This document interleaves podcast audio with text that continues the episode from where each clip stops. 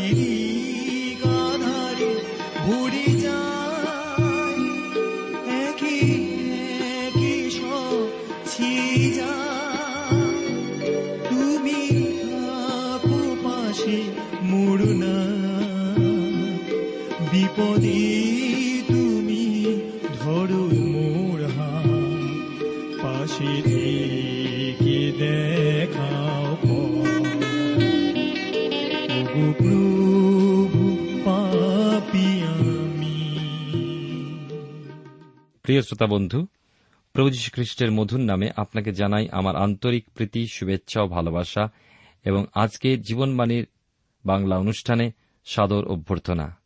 আপনাদের অনেকের কাছ থেকে পত্র পেয়েছি, তাই অসংখ্য অসংখ্য ধন্যবাদ। আপনারা যারা প্রার্থনার অনুরোধ লিখে পাঠিয়েছি, তাদের জন্য প্রার্থনা করছি। যদি প্রার্থনার উত্তর পান তাহলে নিশ্চয়ই করে আমাদেরকে লিখে জানাবেন। সমস্যা থেকে উত্তীর্ণ হলেও আমাদের লিখে জানাবেন। আর যদি কোনো প্রশ্ন থাকে তাহলে নিশ্চয়ই করে আমাদেরকে লিখে পাঠান। আমাদের ঠিকানা যদি আপনার কাছে নেই তবে চটপট এখনই তা লিখে নিন। Jibanbani T W R India, post box number এক ছয় নয় দুই পাঁচ, কলকাতা সাত লক্ষ চৌত্রিশ। আবার বলছি, Jibanbani T W R India, post box number এক ছয় নয় দুই পাঁচ, কলকাতা সাত শূন্য শূন্য শূন্য তিন চার। প্রিয় শ্রোতা বন্ধু, আপনি জীবনবাণীর অনুষ্ঠান শুনছেন। এই অনুষ্ঠানে আমি ধারাবাহিক আলোচনায় বাইবেলের নতুন নিয়মে করিন্থীয়দের প্রতি প্রেরিত পৌলের প্রথম পত্র থেকে আলোচনা করছি। আজকের তেরোর অধ্যায় থেকে আলোচনা শুরু করব। আমরা পবিত্র আত্মার মাধ্যমে তাঁর সার্বভৌম শক্তি অনুসারে বিভিন্ন জন বিভিন্ন বর প্রাপ্ত হই, যা আমরা গত অনুষ্ঠানে শুনেছি। এই সমস্ত বর বা বিশেষ আশীর্বাদ অনুগ্রহের দান আমরা ব্যবহার করব খ্রিস্টীয় প্রেমের শক্তিতে। এই তেরো অধ্যায়টি পবিত্র বাইবেল শাস্ত্রে প্রেমের অধ্যায় হিসাবে অভিহিত। অধ্যায়টিতে আপনি লক্ষ্য করবেন প্রেমের সংজ্ঞা। কখনো কোনো বিষয়ের সংজ্ঞা বা সূত্র বিষয়টার বিবরণ বা বর্ণনা প্রদান করে। অধ্যায়টির পরিলেখ লক্ষ্য করুন। প্রেমের শ্রেষ্ঠত্ব সম্পর্কে পাই এক থেকে তিন পদে। আবার বলি, প্রথম হচ্ছে প্রেমের শ্রেষ্ঠত্ব, যা আমরা পাব প্রথম তিনটি পদে। দ্বিতীয় হচ্ছে প্রেমের যে ব্যক্তিগত সুবিধা, সেই বিষয় পাব চার থেকে সাত পদে। দ্বিতীয় প্রেমের যে ব্যক্তিগত সুবিধা চার থেকে সাত পদে। তারপরে দেখব প্রেমের অপরিবর্তনীয়তা বা স্থায়িত্ব, তৃতীয় বিষয়। তৃতীয় বিষয় প্রেমের অপরিবর্তনীয়তা বা স্থায়িত্ব আট থেকে তেরো পদ। আমরা দেখতে পাব কিভাবে এই অধ্যায়টি বারো পদের চিন্তাধারাকে অনুসরণ করেছে, তা হল বরদান প্রদত্ত বিষয় শ্রেষ্ঠ দান। তেরো অধ্যায়টি বরদানের শক্তি প্রকাশ করে। আত্মার সমস্ত বরদান প্রেমেই অনুশীলিত। তাহলে প্রথমে প্রেমের শ্রেষ্ঠতা সম্পর্কে, তার কার্যকারিতা সম্পর্কে আমরা পড়ব। প্রেমের কার্যকারিতা সম্পর্কে পড়তে গিয়ে আসুন আমরা প্রথম করিন্থীয় তার তেরোর অধ্যায় প্রথম তিনটি পদ পাঠ করি। আমার সামনে যে বাইবেল রয়েছে তিনশো উনপঞ্চাশ পৃষ্ঠায় রয়েছে প্রথম করিন্থীয় তেরোর অধ্যায় প্রেমের উৎকৃষ্টতার বিষয়। যদি আমি মনুষ্যদের এবং দূতগণেরও ভাষা বলি, কিন্তু আমার প্রেম না থাকে, তবে আমি শব্দকারক পিত্তল ও ঝমঝমকারী করতাল হইয়া পড়িয়াছি। আর যদি ভাববাণী প্রাপ্ত হই ও সমস্ত নিগূঢ়তত্ত্ব সমস্ত জ্ঞানে পারদর্শী হই, এবং যদি আমার সম্পূর্ণ বিশ্বাস থাকে যাহাতে আমি পর্বত স্থানান্তর করিতে পারি, কিন্তু আমার প্রেম না থাকে, তবে আমি কিছুরই নই। আর যথাসর্বস্ব যদি দরিদ্রদিগকে খাওয়াইয়া দিই এবং পোড়াইবার জন্য আপন দেহ দান করি, কিন্তু আমার প্রেম না থাকে, তবে আমার কিছুই লাভ নাই। আসুন আমরা ঈশ্বরের হাতে সমর্পিত হয়ে প্রার্থনায় যাই। প্রেমময় পিতা ঈশ্বর, তোমার পবিত্র নামে ধন্যবাদ করি। অপূর্ব তোমার প্রেম, অপূর্ব তোমার অনুগ্রহ, দয়া, করুণা, যা বর্ণনা করে শেষ করতে পারি না। আজকের এই অনুষ্ঠানে তোমার চরণতলে নিজেকে এবং নিজেরা সমর্পিত হই এবং তোমার গৌরব ও মহিমা তোমাকে দান করি এবং আমাদের অযোগ্যতা সকল তোমার কাছে স্বীকার করি। তুমি তোমার প্রিয় পুত্র প্রভু যীশুর রক্তে আমাদেরকে ধৌত পরিষ্কৃত করে তোমার যোগ্যরূপে চলতে সাহায্য করো। আমাদের আত্মীয় প্রিয়জন, বন্ধু বান্ধব যে যেখানে আছে সকলকে তুমি আশীর্বাদ করো প্রভু। তারাও যেন তোমার এই বাক্যের নিকটবর্তী হতে পারেন। আমাদের দেশকে আশীর্বাদ করো, দেশনেতাদেরকে আশীর্বাদ করো। আমাদেরকে তোমার শান্তি এবং তোমার নিরাপত্তা দ্বারা ঘিরে রাখো। ধন্যবাদ, গৌরব, মহিমা তোমারই হোক। ত্রাণকর্তা যীশুর নামে প্রার্থনা চাই, আমেন।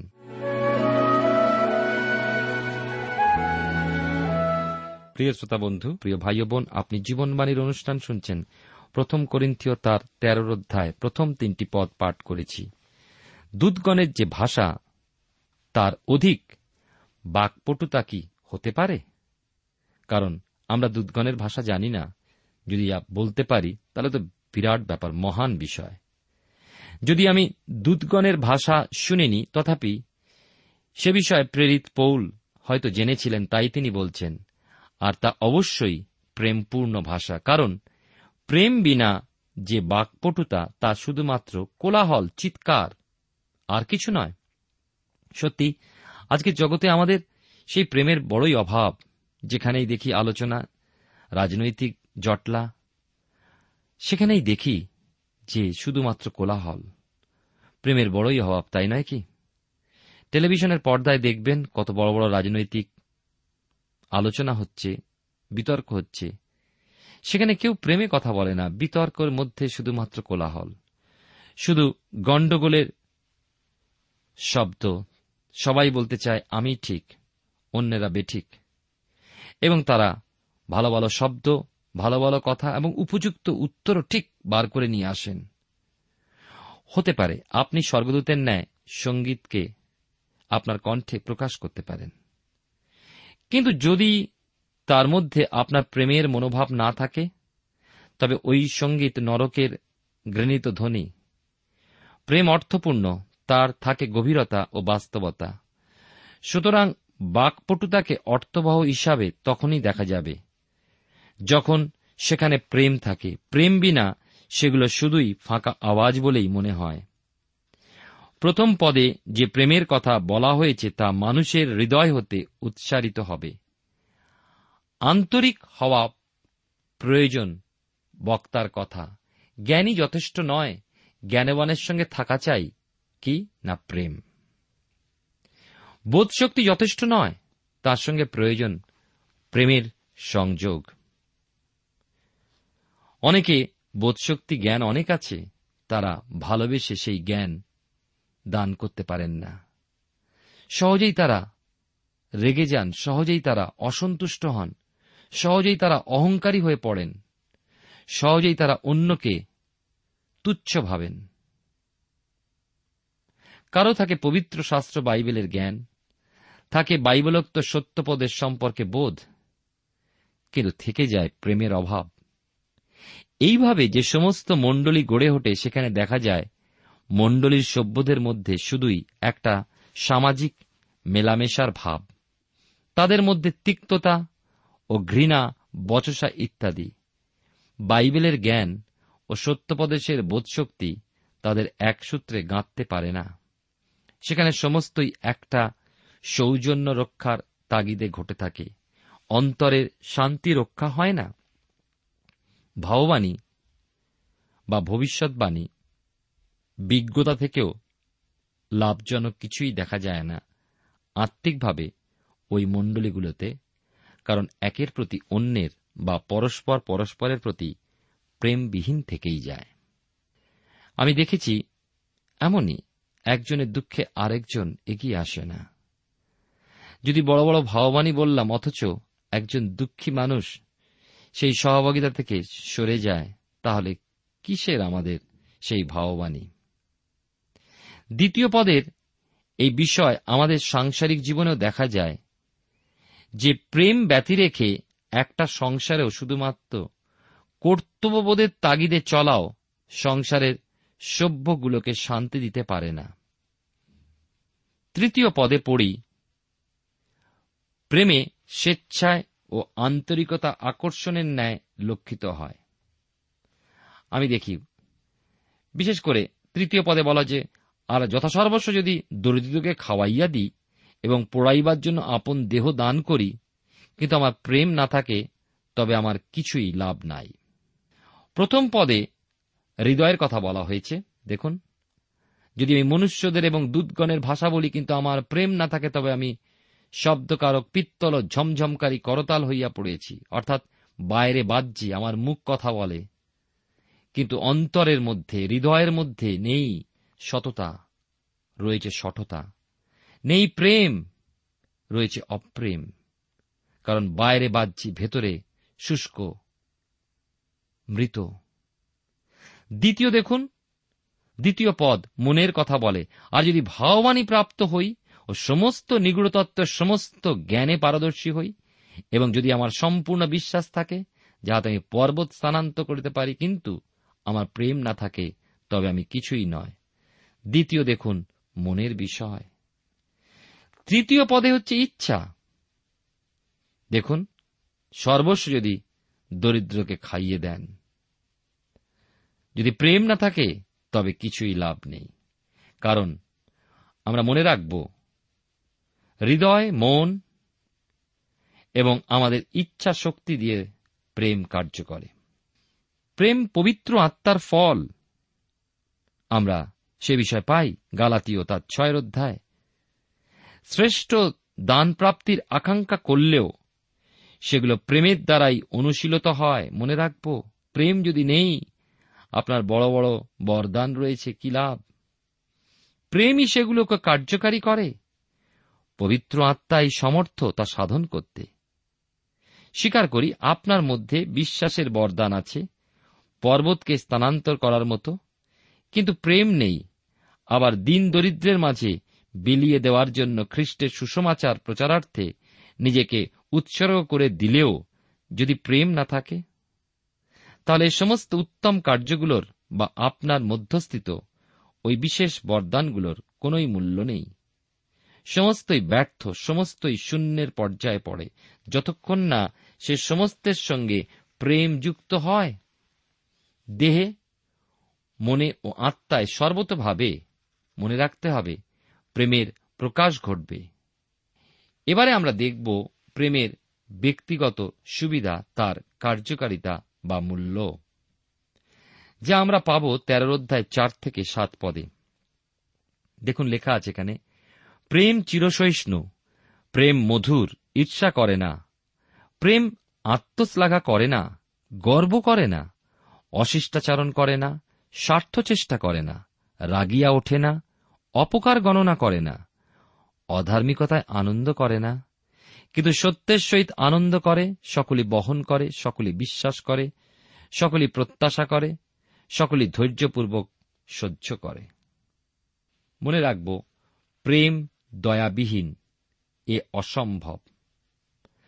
পুষ্পবিহীন বসন্ত ঋতুর মতোই দয়াবিহীন প্রেম, তেমনি ধৈর্য ও সহ্যবিহীন প্রেমও যেন তাপবিহীন অগ্নি বা আগুন। আবার বলি, পুষ্পবিহীন বসন্ত ঋতুর মতোই, অর্থাৎ বসন্ত ঋতুতে মনে করুন কোনো ফুল নেই, তেমনি দয়া নেই, সেরকম প্রেম, তেমনি ধৈর্য নেই, সহ্য নেই, সেরকম প্রেমও যেন আগুন আছে কিন্তু তাপ নেই। বাইবেলের নতুন নিয়মে ইফিসীয়দের প্রতি পত্রে চারের অধ্যায় বত্রিশ পদে প্রেরিত পৌল কি বলেছেন জানেন? আমি পাঠ করছি, তোমরা পরস্পর মধুর স্বভাব ও করুণাচিত্ত হও, পরস্পর ক্ষমা করো, যেমন ঈশ্বর ও খ্রিস্টে তোমাদিওকে ক্ষমা করিয়াছেন। প্রেমে রয়েছে সহিষ্ণুতা, রয়েছে মধুরতা, স্নেহ, ধৈর্য, বিনম্র ভাব। খ্রিস্টের মধ্যে সমস্ত স্বভাব ছিল, তার কারণ তার মধ্যেই প্রেম, তিনিই প্রেম। মূর্ত হলেন এই জগতে, তার মধ্যে পেলাম ঈশ্বরকে। এ সমস্ত তো প্রেমের হাবোধক অর্থ। এখন না বোধক বিষয় লক্ষ্য করি। প্রেম ঈর্ষা, হিংসা, গর্ব, অহংকার করে না। প্রেম কোপ বা ক্রোধ করে না, স্বার্থপরতা এবং অসভ্য আচরণও করে না। ধৈর্যের সঙ্গে সমস্ত সহ্য করাই প্রেমের স্বভাব হওয়ায় ক্ষণে ক্ষণে বিরক্ত বা ক্ষুণ্ণ হয় না, আবার অন্যায় আনন্দিত না হয়ে সত্যের জয়েতেই আনন্দ করে। যোহন বাপ্তাজকের বিষয় আমরা ধ্যান সহ স্মরণ করি। প্রভু যীশুর সেবাকার্য বৃদ্ধি পেয়ে উঠলে যোহন কিন্তু ঈর্ষান্বিত হননি, বরং তাঁর প্রভুর প্রতি প্রকৃত প্রেম বশত তিনি বলেছিলেন, অতএব আমার আনন্দ পূর্ণ হইল, উহাকে বৃদ্ধি পাইতে হইবে, কিন্তু আমাকে হ্রাস পাইতে হইবে। অর্থাৎ যোহন বলছেন, আমি নয় কিন্তু খ্রিস্ট। এই নত হওয়ার ভাবসহ খ্রিস্ট বিশ্বাসীকে জীবনের পথে অগ্রসর হতে হবে। মনে রাখবেন, যে গাছে যত বেশি ফল সেই গাছ মাটির দিকে নুইয়ে থাকে। সেই নম্রতা, অবনত হওয়া আমাদের জীবনে বিশেষ প্রয়োজন। আমাদের প্রত্যেকের জন্য পৃথক পৃথক সেবা বা প্রভুর কাজ রয়েছে। আমরা প্রতিযোগিতামূলক ভাব যেন গ্রহণ না করি। ভুলব না, পিতরকে প্রভু কি বলেছিলেন? পিতর অপর শিষ্যের সম্পর্কে মনোযোগ সহ প্রশ্ন করলেন, জিজ্ঞাসুভাবে কৌতূহল সহই প্রশ্ন রেখেছিলেন। মনোযোগ সহ প্রশ্ন করলেন, জিজ্ঞাসুভাবে কৌতূহল সহই প্রশ্ন করেছিলেন, প্রভু ইহার কি হইবে? প্রভু কি বলেছিলেন? প্রভু উত্তরে পিতরকে জানিয়েছিলেন, আমি যদি ইচ্ছা করি যে এ আমার আগমন পর্যন্ত থাকে, তাহাতে তোমার কি, তুমি আমার পশ্চাৎ আইস। ঈর্ষা বিহীন প্রেম আমরা দেখি শৌলের পুত্র জোনাথনের মধ্যে। বাইবেলের পুরাতন নিয়মে দেখি যে দাউদের সিংহাসন প্রাপ্তির সম্ভাবনা জেনেও রাজপুত্র জোনাথন, দাউদের পুত্রী, কোন রকমভাবে ঈর্ষান্বিত হননি। তিনি তিনি বরং তার সঙ্গে বন্ধুত্ব করেছিলেন। আর আমরা দেখি প্রেমের বশবর্তী হয়ে দাউদ যখন রাজা হলেন, মফিবশতের মতন একজন সাধারণ মানুষকে তিনি তাঁর মেজেতে বসে খাওয়াতেন, একজন ভিখারিকে। ঈশ্বর প্রেম, ঈশ্বর আদি ও অন্ত, তার কি শেষ আছে? নেই। তাই প্রেম যদি প্রকৃত হয় তাহলে কিন্তু তা শেষ হয় না। প্রেমের মাধুর্য নিজেদের মধ্যে ধারণ করতে হবে, তা প্রেমের স্বভাব। মনে রাখবো তা। কাউকে যদি প্রেম করি তাহলে তার প্রতি অনুগত থাকব, আবার তাকে বিশ্বাস করব আর তার পক্ষে কাজ করব। বাইবেলের নতুন নিয়মে সাধু পিতর সাধুগণকে বা পবিত্র ধার্মিক গণিতদেরকে সিদ্ধতার পথে উদ্যোগী ব্যক্তিদের উদ্দেশ্যে বলেছেন, কিন্তু তোমরা মনোনীত বংশ। আসুন না নিজেকে একবার অনুসন্ধান করি যে আমি যা কিছু করি, যা বলি, তা কি খ্রিস্টের প্রতি প্রেমবশত? আমাদের নিজেদেরকে প্রশ্ন করা প্রয়োজন। আমরা কি প্রতিযোগিতার বশে করি, লোক দেখানোর জন্য করি, বা অন্য কোনো উদ্দেশ্যে মানুষকে সন্তুষ্ট করার জন্য করি, অথবা নাম করার জন্য বা পদ পাওয়ার জন্য করি? অনুসন্ধান করি আমি যা কিছু করি বা বলি তা কি খ্রিস্টের প্রতি প্রেমবশত। আপনি কাউকে প্রেম করলে অবশ্যই তার জন্য সহ্য করবেন, তার জন্য ভার বহন করতে ইচ্ছুক হবেন। মুখে বলছি প্রেম, অথচ সহ্য করি না, কোন রকম মূল্য দিই না। ঈশ্বর প্রেম করেন, তার প্রমাণ তিনি মূল্য দিলেন, তার একজাত পুত্র প্রভু যীশু খ্রিস্টকে এই জগতে দান করলেন।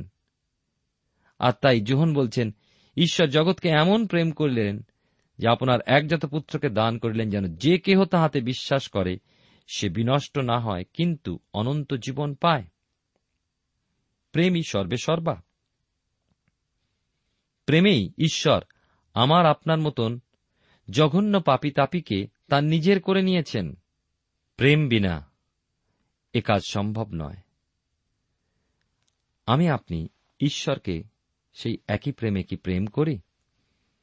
আর যদি বলেন হ্যাঁ আমি প্রেম করি, ঈশ্বরকে ভালোবাসি, তাহলে তার পরের প্রশ্ন, আপনি কি আপনার প্রতিবেশীকে নিজের মতন প্রেম করেন?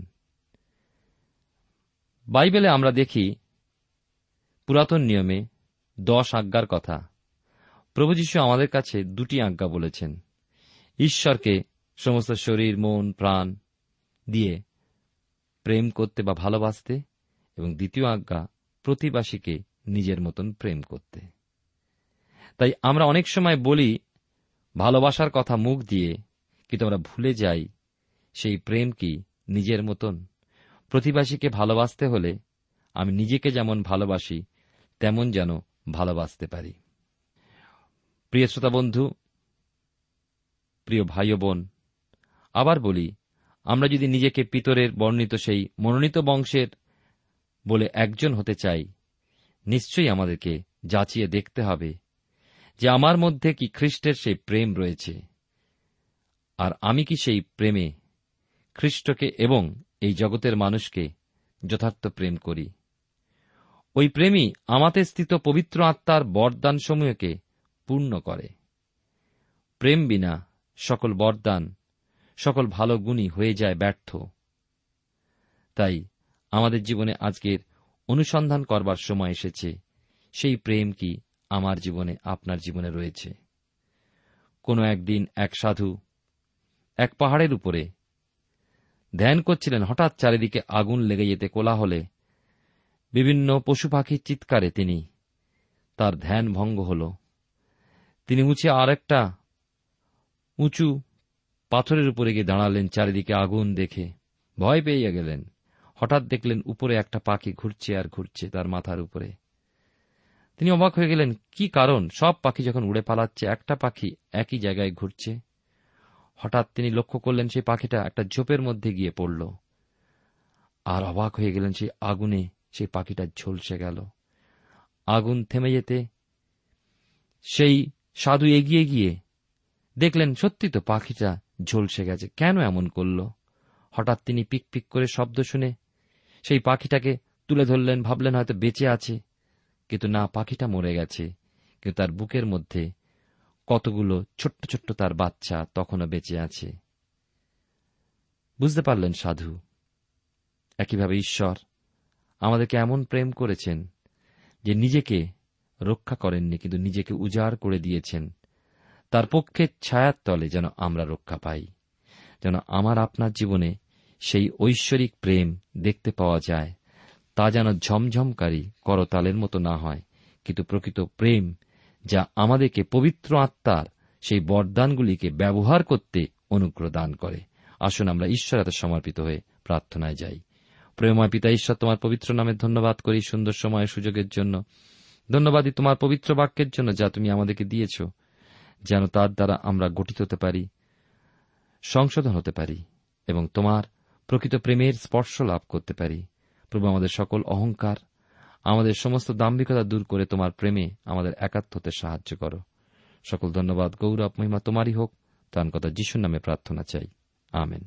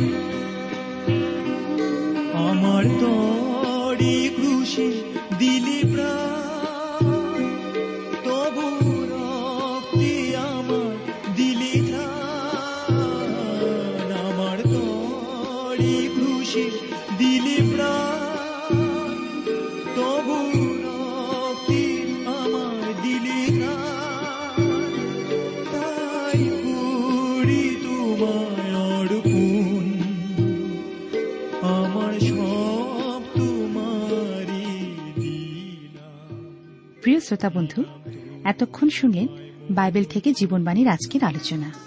আমাদের অনুষ্ঠান কেমন লাগলো? যদি এই বিষয়ে আপনি আরো কিছু জানতে চান এবং আপনার যদি বাইবেল না থাকে, তাহলে বাইবেল ছাড়া এই অনুষ্ঠান আপনি কেমনভাবে বুঝতে পারছেন, আমাদের ঠিকানায় শীঘ্রই লিখে জানান। আমরা খুব খুশি হব যদি আপনি চিঠির সাহায্যে বা ফোনে, এস এম এস এ অথবা ইমেইলের সাহায্যে আমাদের সাথে যোগাযোগ করেন। আমাদের ঠিকানা হল Jibanbani, T W R India, post box number এক ছয় নয় দুই পাঁচ, কলকাতা সাত লক্ষ চৌত্রিশ। আবার বলছি, Jibanbani, T W R India, post box number এক ছয় নয় দুই পাঁচ, কলকাতা সাত শূন্য শূন্য শূন্য তিন চার। আমাদের ইমেলের ঠিকানা হল Bengali TTV at radio eight eight two dot com। আবার বলছি, bengali t t b at radio eight eight two dot com। আমাদের phone number two four three eight zero zero four five, two four three eight zero zero four five, এবং আমাদের mobile নাম্বারটা লিখে নিন nine four three three four nine seven two three five। আবার বলছি, nine four double three four nine seven two three five। আজকের সময় এখানেই শেষ, বিদায় নিচ্ছি, নমস্কার।